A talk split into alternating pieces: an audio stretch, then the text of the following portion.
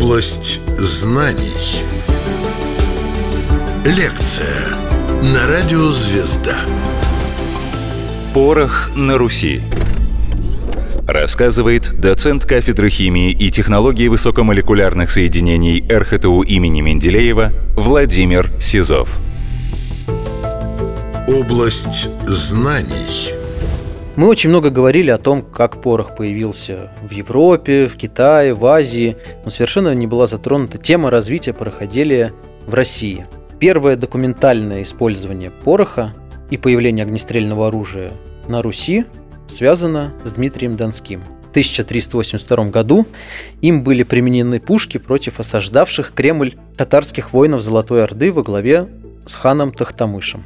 В то время собственного производства на Руси не было, порох привозили из-за рубежа, но, естественно, это стало одной из важных задач, и уже в скором времени порох стали делать на Руси. Э, быстро расширялось производство селитры и, соответственно, производство пороха.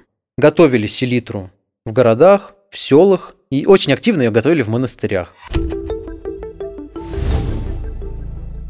При князе Василии Дмитриевиче, это после Дмитрия Донского, в Москве существовали специальные мастерские, пороховые, а в середине 15 века на Руси появились первые крупные пороховые мельницы. Великий князь Иван III в 1479 году построил в Москве первый пушечный двор, который обеспечивал русскую армию пушками и мастерами артиллерийского дела. Но очень мощный толчок пороходелия получила при Иване IV, который известен нам как Иван Грозный. Очень большое большой период своего царствования Иван Грозный провел в войне с Казанским ханством. Это был самый опасный враг Руси в то время. Москва платила дань и хотела поскорее избавиться от этой зависимости. С 1570 года Иван IV предпринимал решительные меры по увеличению производства пороха.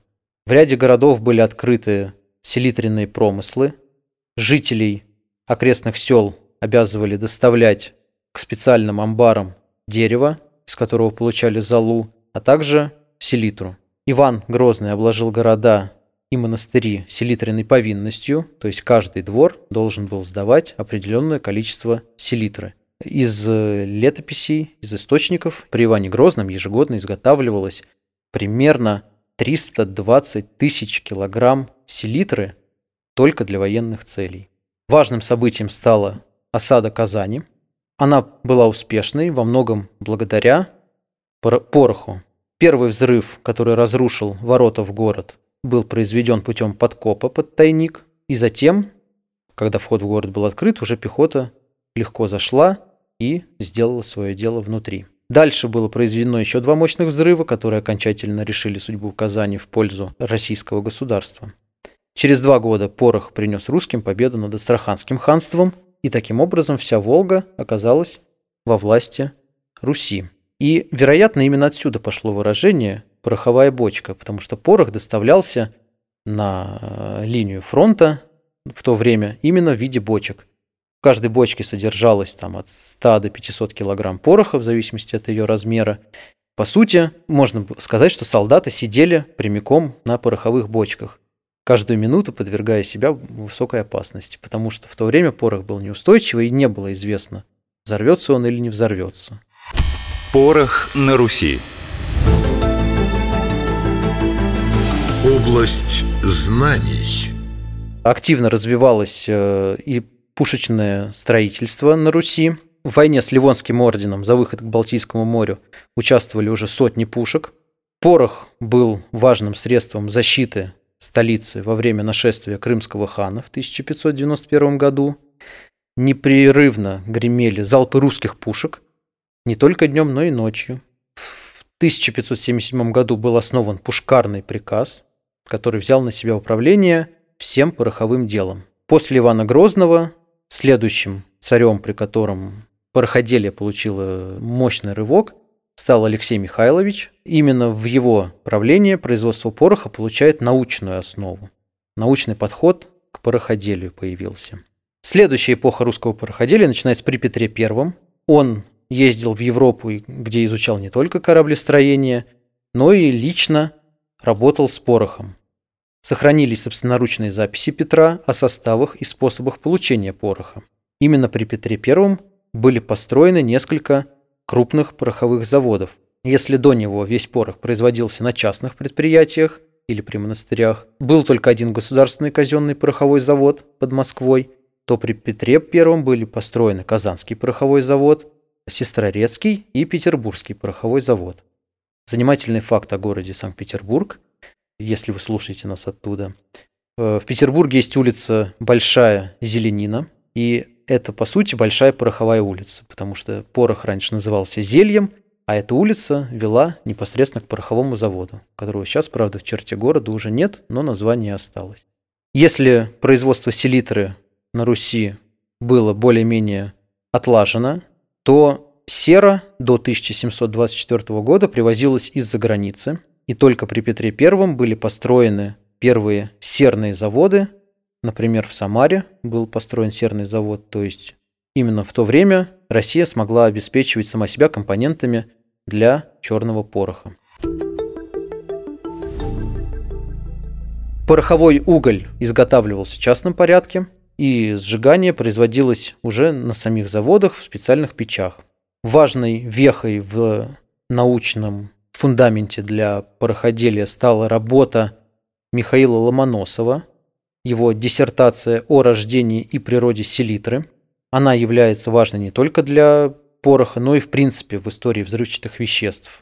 От нее ведет начало и физическая химия в целом, очень страшный предмет для студентов нашего вуза, например, и русская научная кристаллография, заложены были первые основы физики взрыва – Ломоносов наглядно показал, что сила пороха зависит от количества выделяющейся энергии и, самое главное, от скорости реакции.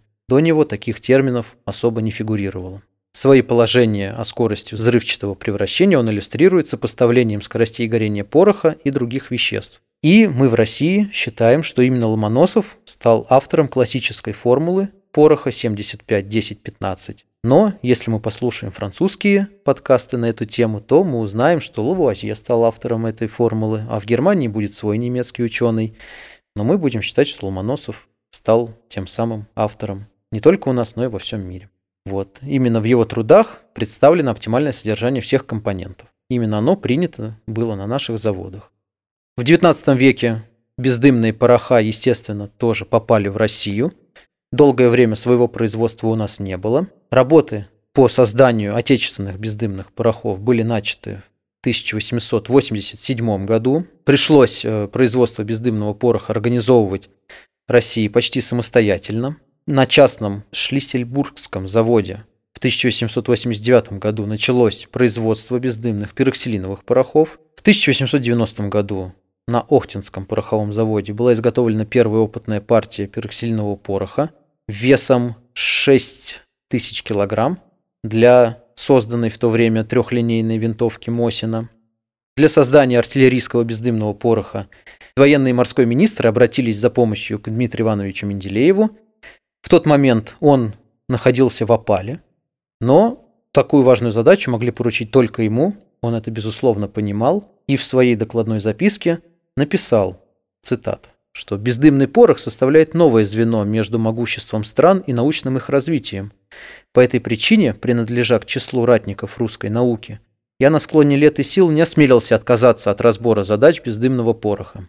Вместе с профессором Иваном Михайловичем Чельцовым он был отправлен в Европу, посетил заводы Англии и Франции, они ознакомились с пороховым делом Европы и в 1891 году организовали при морском министерстве научно-техническую лабораторию по исследованию взрывчатых веществ, где проводили систематические анализы нитрованной целлюлозы, изучали действия различных растворителей и разрабатывали подробную технологию изготовления пороха, который впоследствии стал известен под названием пироколодий.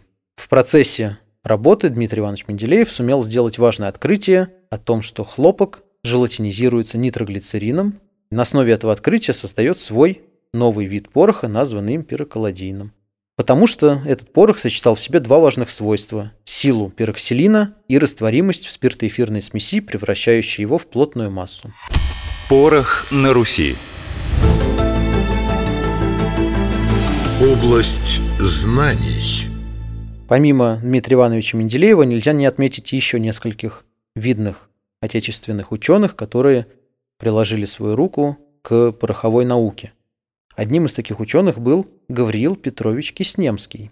Он впервые предложил вводить порох соду для получения беспламенного выстрела. То есть были получены уже бездымные пороха, но при горении они давали достаточно большое пламя, видное. И вот именно Киснемский придумал, как погасить это самое пламя, значительно его уменьшить. Под его руководством на Охтинском пороховом заводе проводились систематические исследования влияния различных факторов на баллистические характеристики пороха, то есть, по сути, на скорость его горения. Это содержание различных летучих веществ, содержание азота в нитроцеллюлозе и даже начальная температура заряда, при которой проводилось воспламенение. Впервые в мире он провел исследование процесса разложения пороха в зависимости от температуры и разработал методы прогнозирования скорости этого разложения при хранении. Вместе с Менделеевым и Киснемским можно выделить также Алексея Васильевича Сапожникова, который в начале XX века провел фундаментальные исследования, которые связали степень нитрации целлюлозы с составом исходной кислотной смеси кислотная смесь, которая состоит из азотной и серной кислоты. На основе теории нитрования Сапожникова до сих пор построен технологический процесс получения нитроцеллюлозы во всем мире. Его работы в области повышения безопасности производства взрывчатых веществ и порохов являются основополагающими по сей день.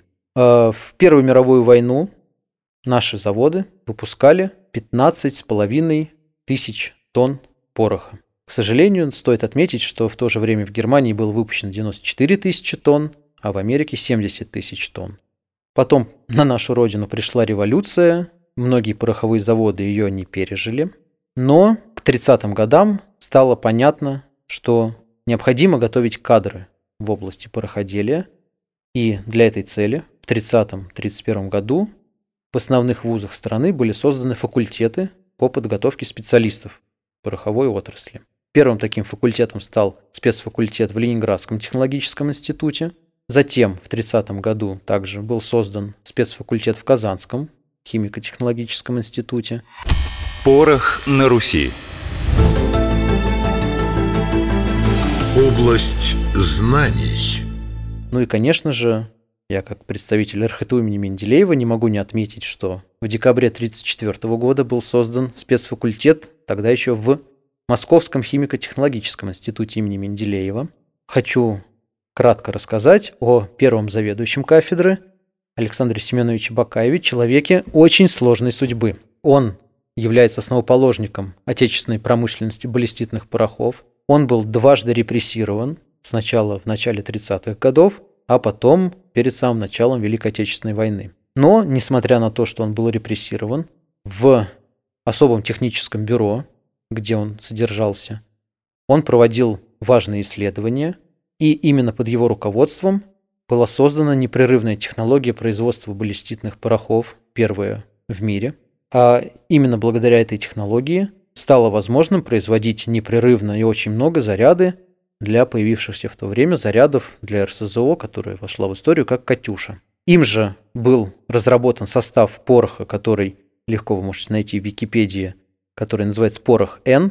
Он включает в себя 57% колоксилина или нитроцеллюлозы, 28% нитроглицерина, 11% денитротолуола, 3% стабилизатора химической стойкости, 1% вазелинового масла.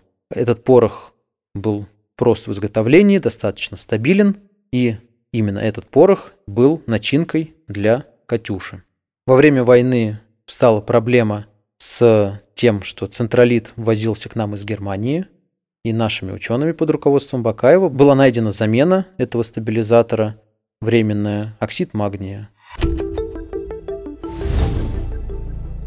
Еще один видный ученый, как по странному совпадению выпускник нашего факультета, нашей кафедры, Борис Петрович Жуков в 1938 году, 1938 году придумал холодные составы с более низкой температурой горения, в которых часть пластификатора заменил новым на тот момент пластификатором дибутилфталатом. Они также составы были приняты на вооружение, получили индекс NF и успешно проявили себя на поле боя. Впоследствии Борис Петрович Жуков стал академиком РАН, основал ведущее предприятие отрасли Федеральный центр двойных технологий «Союз» и внес существенный вклад в исследование закономерности горения порохов. И сейчас, в 21 веке, на спецфакультетах в Казани, в Самаре, в Бийске и особенно в Москве новое поколение пороховиков с честью несет знамя своих учителей и откроет еще много нового и важного в пороховой отрасли. Рассказывал доцент кафедры химии и технологии высокомолекулярных соединений РХТУ имени Менделеева Владимир Сизов. Область знаний –